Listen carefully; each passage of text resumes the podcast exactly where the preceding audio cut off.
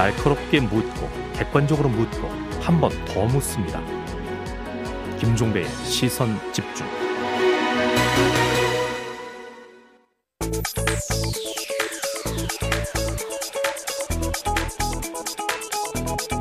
네, 김재원 국민의힘 최고위원과 함께하는 정치 견지학 시간입니다.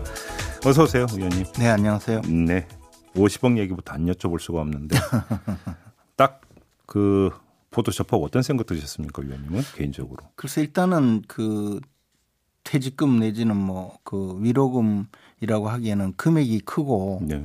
또뭐 예를 들어 삼성전자에 다니다가 50억 받았다면 참 부럽다 이런 생각이 들 텐데 우리가 가장 이 공격하던 어 화천대유의 돈을 받았다고 하면서 금액이 크니까 이게 좀 문제가 될 수 있겠다라는 생각은 했습니다. 뭐 성과급이다, 위로금이다 이거 솔직히 의원님도 잘 이해가 안 되시죠? 근데 이제 통상적으로 우리가 성과급이라고 할 때는 연봉이 높고 그다음에 어, 그 사람이 영업을 한다든가 무슨 저 회사에 큰 이익을 얻었을 때 성과급인데 네. 어, 이번의 경우에는 발생한 이익을 저 좀 그 고생한 직원들에게 좀 나눠주는 그런 형태가 아닌가.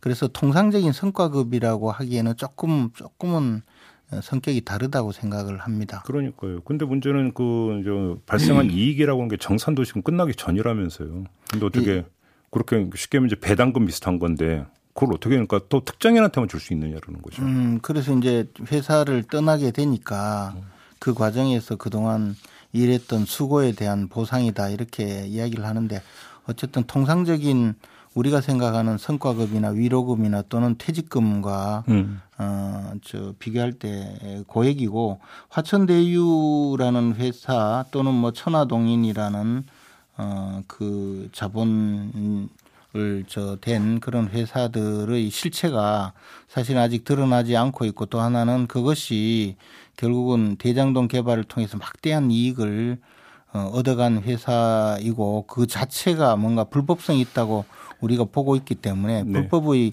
어, 과실을 나눠 가졌다 이런 지금 비판을 받는 것 아니겠습니까? 알겠습니다. 그런 의미에서 조금 저희들도 부담스럽게 생각하고 있는 것은 사실입니다. 근데 좀 납득이 안 되는 게 지금 어제 이제 나왔던 보도를 보면은 당 지도부 특히 김기현 원내대표가 추석 전에 50억 그 수수 이야기를 미리 들었다면서요.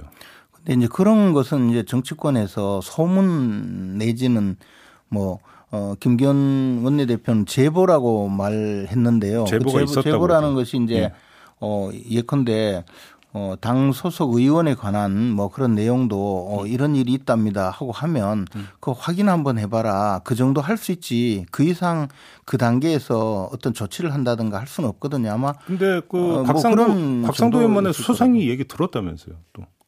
이제 곽상도 의원은 아마 지금 언론에 이야기했듯이 이것이 그, 어, 그 아드님이 그 퇴직하면서 얻은 성과급과 뭐 퇴직금, 위로금의 차원이지 어, 나는 이 회사에 관여한 적이 없다. 뭐 그런 정도였지 않겠습니까? 그러니까 어, 그러다가 뭐 추석 연휴가 돼버린 거겠죠.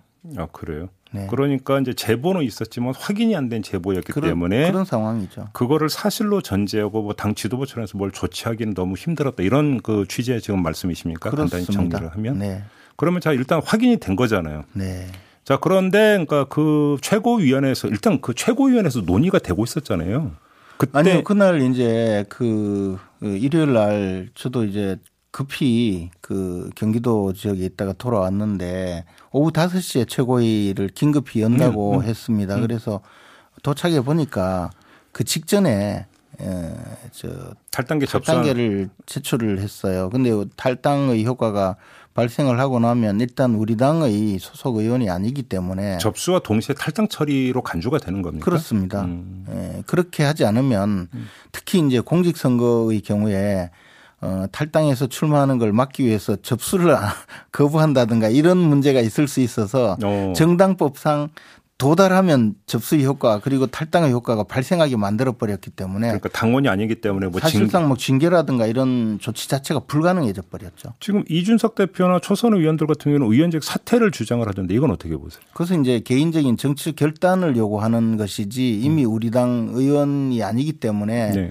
그런 뭐 어, 정치적인 저그 요구이지 음. 우리 당에서 요구하는 무슨 그런 음, 어떤 징계 효과라든가 이런 저 의미는 아닙니다. 결국은 뭐 곽상도 의원이 거부하면 뭐 어떻게 할 방법은 없는 그냥 그렇습니다. 막연한 자원의 촉구다 이렇게 정리하면 되는 그렇습니다. 겁니까? 네. 그 힘이 없는 촉구다. 예, 그리고 뭐 저 개인적으로는 이, 이 문제는 거치 문제는 곽상도 의원 본인이 판단할 문제이지 음. 지금 우리 당에서 이렇게 이야기하는 것 자체도 음. 사실은 뭐, 어, 큰, 크게 예, 강제력이 없는 그런 내용이라고 보고 있습니다. 그럼 잘하는 관계에 비춰볼 때 어떻게 그 본인이 의원직 사퇴라고 하는 걸 그러니까 결정을 할- 내릴 여지가 있다고 전망하십니까? 어떻게 보십니까? 저는 지금 오히려 곽상도 의원은 자신의 그 입장을 어, 강력히 주장하고 있고 더 나아가서 이 문제 자체를 이재명 후보 측과 한번 밝혀보려는 음. 입장이기 때문에 의원직 사퇴를 전혀 할 입장이 아닌 거라고 알고 있습니다. 그러니까 본인이 어떤 수사에 대비하기 위해서라도 의원직을 유지하는 게 좋다고 생각하지 않겠습니까? 뭐 그, 그것은 본인의 판단인데 그보다도 네. 곽상도 의원은 자, 자신의 자, 에, 아들이 받은 그 퇴직금 내지 위로금은 정당한 노동의 대가라고 생각하고 있고 어, 그래요? 예 그리고 이제 그 외에 이 문제의 본질은 이재명 후보다. 그래서 이재명 후보에게 오히려 뭐 지금 법적인 투쟁을 예고하고 있지 않습니까 그런 상황에서 의원직 사퇴를 선택할 가능성은 없다고 봅니다. 쉽게 하면 그러면 곽상도 의원은 화천대 의원은 이재명 거다 이렇게 본다라는 말씀이신 거잖아요. 그렇게 주장하고 있죠. 그러면 그 이재명 그 후보가 그러니까 그 주인인 화천대유에서 자신의 아들한테 50억 준 건 도대체 어떻게 설명할 어떤 논리로 설명을 그런? 부분이 사실은 이제 조금 다른 논리일 수 있는데요. 예. 오늘 언론 보도에 보면 그 이화영 의원의 보좌관을 지냈던 이성문 변호사가 아 이한성 씨 예 이한성 그 씨가 예. 거기 저 천화동인 천화동에는 이 1호 이사라고 음. 1호의 뭐저 사내 이사 뭐 이런 이야기가 있고 한데 사실은 이제 어 인적인 구성 자체가 어, 곽상도 의원 아들은 들어가서 직원으로서 일을 한 것이고 어, 이 저 화천대유 자체로만 4천억 정도의 음. 어, 어떻게 보면 부당 이득을 얻은 그런 상황에 있거든요. 그러면 그 이익금 전체 중에서 지금 행, 행방이 사실상 발견된 것은 50억에 불과하거든요. 네. 그러면 그 나머지의 그 수익금이 어떻게 어디로 흘러갔느냐 예. 그것을 밝히는 것이 중요한 것이다. 음. 그리고 기껏 이제 우리가 생각이 저도 50억을 아직도 구경을 못 해본 돈인데 근데 이제 그 전체 4천억 또는 뭐 저 천화동인까지 하면 이게 뭐 수천억이 더 포함이 돼요. 그럼 그 돈들이 실제 어디로 가고 있느냐. 궁극적인 행보가 어디냐. 더 나가서 이게 이제 회사에서 빠져나간 것이 아니고 회사가 개인에게 빌려주는 형태로 돈이 나가서 또 그것이 수천만 원씩 현금으로 해서 수십억이 출- 출금되었다라고 해서 지금 경찰에서 수사를 하고 있지 않습니까? 근데 그 수사가요 무려 그 FIU 예. 에서 그 경찰로 그 수사 이 의뢰서가 도착한 지 5개월이나 뭉개다가 지금 와서 수사가 되고 있거든요. 이것이 더 중요하다는 거죠. 그럼 그런 것을 보면 어, 이 주인이 누구인지 밝혀질 것인데 곽상도 의원은 곽상도 의원의 아들이 어, 종업원이었던 것도 명백하고 종업원으로서 과도한 돈을 받은 것도 어, 분명한데 주인이 아니라는 것도 명백해요 보면요.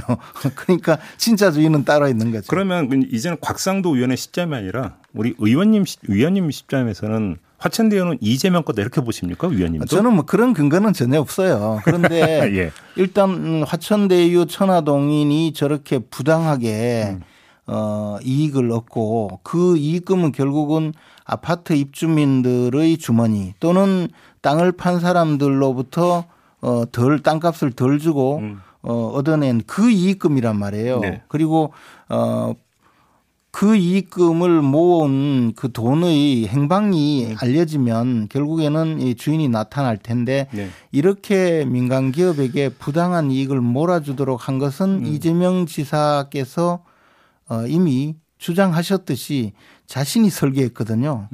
그러면 어 그 이재명 지사가 시장 시절에 유동규 씨를 통해서 이런 민간 기업에 과도한 이익이 가도록 설계를 하고 실제로 어 아마 본인이 생각했던 것보다도 훨씬 더 많은 이익이 지금 몰려 있어요. 음. 그러면 그 점에 대해서 만약에 전혀 몰랐다면 정말 무능했던 거고 알았다면 주인이라고 봐야 되죠. 거기까지만 하겠습니다. 네. 근데 지금 곽상도 의원 말고 뭐 자문이니 고문이니 또 뭐뭐 뭐 해갖고 국민의힘과 직간접적으로 연결되는 여러 명의 이름이 지금 나오잖아요. 근데 이제 그분들은 다 있잖아요. 어떻게 보십니까, 그거는? 근데 이제 예를 들면 어, 등장인물 중에서 박영수 특검의 경우는 사실상 초기부터 상당한 역할을 한 것으로 알려져 있어요. 그 남욱 변호사 또 변호도 맡은 적이 있었다면서요? 뭐 그뿐만 아니고 이저 네. 대장동 개발 관련해서도 어, 뭔가 역할을 했을 거라는 어, 추측이 많이 돌거든요. 다른 분들하고 달리. 음. 권순일 전 대법관의 경우에는 어쨌든 지금 의심을 받고 있는 것이 결국은 재판 거래가 아닌가라는 음. 의심이잖아요. 음. 그래서 어 월 1,500만 원씩 받았다면 그것은 그 저는 엄청나게 과도한 자문료라고 생각했거든요. 왜냐하면 음. 보통 변호사들이 어 기업과 그 자문 계약을 해서 받는 것이 뭐 월 100만 원에서 정말 많이 받는 경우에 한 500만 원 받는 걸로 알고 있는데 음. 근데 지금 50억 이야기가 나오니까 1,500만 원이 뭐 그리 과도한가 제가 이제. 근데 예를 들어서 뭐 강찬호 전 수원지검장은 국민의힘에서 공수처장 후보로 추천했던 인물이고 김수남 전 검찰총장은 박근혜 정부 마지막 검찰총장이고 이거 어떻게 설명하겠습니까? 아니 그래 그분들이 예. 그분들이 그 과거 정권에서 검찰 고위 간부를 지냈던 분들이죠. 음. 그리고 어 그것과 관련해서 그러면 어 이른바 정치 세력 들과 연계를 해서 거기에 들어가서 음. 활동을 하고 그 수익금을 정치 세력과 함께 나눠 쓴다면 그분들이 지금 문제가 있는 거죠. 그죠? 그런데 지금 정치 세력과 연계되어 있다고 어, 지목받는 분은 이화영 의원의 보좌관 출신 그분밖에 아직 아직 안 나타났어요. 음. 그리고 지금 서른 분 정도가 그 법률 뭐 고문단이 로 활동했다고 하잖아요. 근데 지금 드러난 분들은 몇 분 안 되거든요. 서른 분이라는 게 이제 이재명 후보 이제 그 공직선거법 위반 사건 변호인단 말씀하시는 그게 아니고요. 그 저 김만배 아. 씨의 그 어, 주위에 서른 명 정도를 음. 고문으로 위축해서, 위촉해서 활동했다라는 화천대유에? 지금 음. 음. 이 화천대유에서 서른 명 정도를 고문으로 어, 활동했다라고 하고 있는데 음. 어, 나머지가 전혀 나타나지 않았어요. 근데 들리는 소문에는 그 서른 명이 다 나타나면 상당히 어, 그 문제가 커질 거다라는 이야기도 있어요. 근데 이 지점에서 제가 하나 여쭤보고 싶은 게 지금 그 김만배나 이상문 이 두 사람이 법조계에 인맥이 전혀 없는 사람이어서 다른 누군가가 예를 들어서 그 중간 매개가 될 수밖에 없었다라고 하면 모르겠는데 김만배라고 하는 사람이 법조팀장까지 오랜 법조기자 경력을 가지고 있는 다시 말해서 법관 그 법조인들에 대한 인맥이 두터운 사람이잖아요. 네. 근데 그러면 거기에 등장하는 법조인 한 명한 한 명이 누구하고 친하다라는 것만 가지고 그렇기 때문에 배우에 누구가 있다 이렇게 연결 지을 수 있는 겁니까 그게? 제가 바로 그런 이야기죠. 근데 방금 앵커님이 음. 마치 박근혜 정권에서 임명받은 사람이니까 음. 박근혜 음. 정권하고 친할 거다라는 음. 이야기를 하는 것은 그는 온당하지 않다는 예, 그건 거거든요. 여야 모두 공이 적용이 될 수 있는 이야기인 근데, 것 같아요. 예. 근데 음. 어, 지금까지 드러난 사람 외에 숨겨져 있는 사람이 드러나면 음. 그것은 말씀하신 것과는 다른 음. 의미가 될 거라는 것이죠. 근데 그 뭐 드러나는 사람도 역시 뭐 법조인 아니겠습니까? 하여튼 한번 저 조금 더 취재를 해 주시고 그분들은 지금 어 말씀하시는 그 수준이 아닐 것이다. 음. 그러면 이것은 어 우리가 이제 생각할 때 음. 아, 이 지금까지 어, 우리가 알던 그저 그 수준이 아닐 수도 있다는 알겠습니다. 의미죠. 그리고 또 하나는요. 더 중요한 것은 이게 예를 들어 어, 그 급여와 다르게 엄청나게 그 많은 성과급을 주고 있다면 음. 그 성과급의 이 그 방향을 찾아봐야 돼요. 예컨대 어, 급여는 뭐 월 천만 원 받는데 성과급은 수십억을 준다. 그러면 그 수십억의 돈과 급여가 다를 주인이 다를 수도 있죠. 그러니까 일단 그건 경찰이 이제 자금 흐름 추적에 들어갔다고 하니까. 근데 뭐 저렇게 뭉개고 있는데 언제 언제 나오겠어요? 마지막으로 이것만 여쭙고 정리할게요. 지금 특검 주장하고 있잖아요. 네. 현실적으로 가능한 그 방법이라고 생각하십니까? 아주 솔직히. 솔직히 가능하죠. 아니 가능하다라고 그렇게 특검을 통해서 김경수 지사가 들통났거든요. 그래서 특검이라는 것을 지금 이 정부 이 정권은 너무나 무서워하고 두려워하는 것 같은데요. 특검을 통해서만이 이 문제를 해결할 수 있지. 지금 이 사건 수사를 하는 걸 보면요.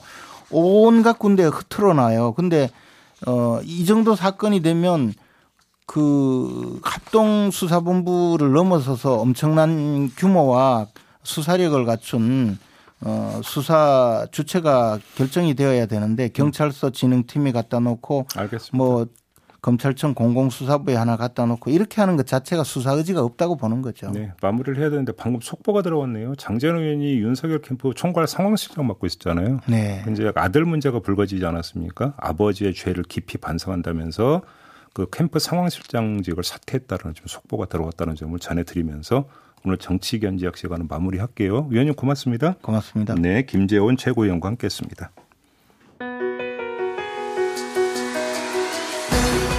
함께 가야 할 길을 묻습니다. 김종배의 시선 집중.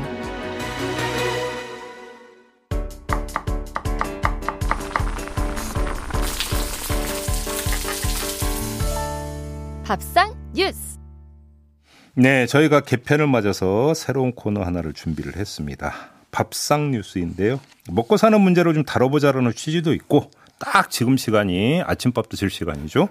그래서 밥상머리 화제를 좀 집중적으로 다루자 이런 중의적인 뜻을 가지고 장명을 해봤는데요. 밥상 뉴스를 전해주실 분을 소개해드리겠습니다. 이번 추석 특집 때 뵀던 분인데 정은정 농촌 사회학자 소개해드리겠습니다. 어서 오세요. 네, 안녕하세요. 네. 밥상 뉴스가 상당히 중요한 걸 알고 계시죠? 아, 그럼요. 네, 맛있어야 되는 것도 알고 계시죠? 네. 아, 근데 오늘 주제가 좀 무겁네요. 자, 오늘 첫 주제 어떤 걸 골라 오셨습니까? 네, 개식용 문제입니다. 아, 네, 네. 다시 수면 위로 올라왔죠. 네. 어제 문재인 대통령이 이제는 개 식용 금지를 신중하게 검토할 음. 때가 되지 않았느냐 이러면서 그러니까요. 이제 관계 부처에 검토를 지시를 했는데요. 네. 예, 그래서 김 총리가 이제 유기 반려동물 관리 체제를 개선을 하고 음. 이런 관련 보고받는 자리에서 이런 발언들이 나왔습니다. 네. 어, 앞으로 뭐 반려동물 등록률을 제고를 하고 특히 이제 실외에서 기르는 사육견 경우에는 이제 중성화 예, 사업을 추진하고 또 위탁 동물 보호센터의 어떤 전수 점검과 관리 감독을 강화하겠다. 그래서 저 전반적으로 이렇게 국가가 반려동물 정책을 더 챙기겠다는 그 연장선에서 나온 발언입니다.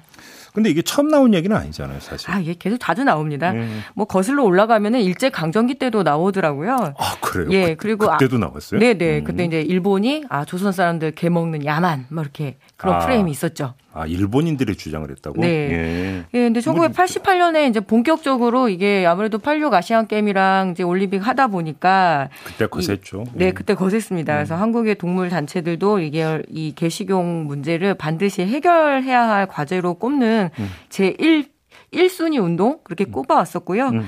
또 2002년 한- 한일 월드컵 때 기억하실 겁니다. 바로 이 자리였을 텐데요. 2001년 그 프랑스 배우 브리지트 바르도하고 또 당시 시선 집중 진행자였던 손석희 아, 하고 뭐 이렇게 아주 그냥 설전이 오고 가고요. 하다가 그냥 전화 끊어버렸죠. 네, 그래서 오히려 그때는 한국을 비하하고 음. 또 무시했다는 어떤 민족주의적인 분노가 일어나서 오히려 이제 이 개식용 문제가 그렇게 민족주의의 좀 분노로 아니, 옮겨갔었고요. 그건 당연한 이야기인 게 뭐, 그 먹든 안 먹든 그건 우리가 결정할 문제지. 네. 왜 외국인이 이래라 저래라 하느냐 이거였잖아요, 간단히 네. 얘기하면. 그죠? 그러다가 음. 이제 최근에 뿐만 아니라 뭐 총선도 마찬가지고요. 지방선거에도 뭐 그 반려견 관련한 정책들이 굉장히 많이 쏟아집니다. 뭐 동물원을 만든 아, 그 저기 놀이터를 만든다라는 얘기도 있고요. 음, 음. 요번 뭐 네. 일부 대선 후보들도 뭐 공약으로 내놨던데요. 식용 네. 금지. 뭐 이재명 후보, 뭐 이낙연 후보, 유승 후보 등 이 대선 후보들이 앞다투어서 개식용 불법화 문제를 공약으로 내걸고 있고요. 그래서 음. 논란이 더 뜨거워질 것 같습니다. 근데 중요한 거는 뭐 정치인들의 주장이 중요한 게 아니라 시민들의 반응과 입장이 중요한 거 아니겠습니까? 아, 예, 그렇죠. 음. 시민들의 반응이 처음으로 이 통계청에서 어제 발표가 났습니다. 예. 2020년 인구 주택 총조사에서 반려동물 관련한 항목을 최초로 신설을 해서 발표를 했는데요. 음. 거의 뭐 313만 가구 정도로 이렇게 반려동물을 기른다라고 해요. 오. 예. 전체 가구의 전체 가구의 한 15%, 음. 그 7가구 중에 한 가구꼴로 개나 고양이 그리고 여타의 이제 반려동물들을 기르고 있기 때문에 예.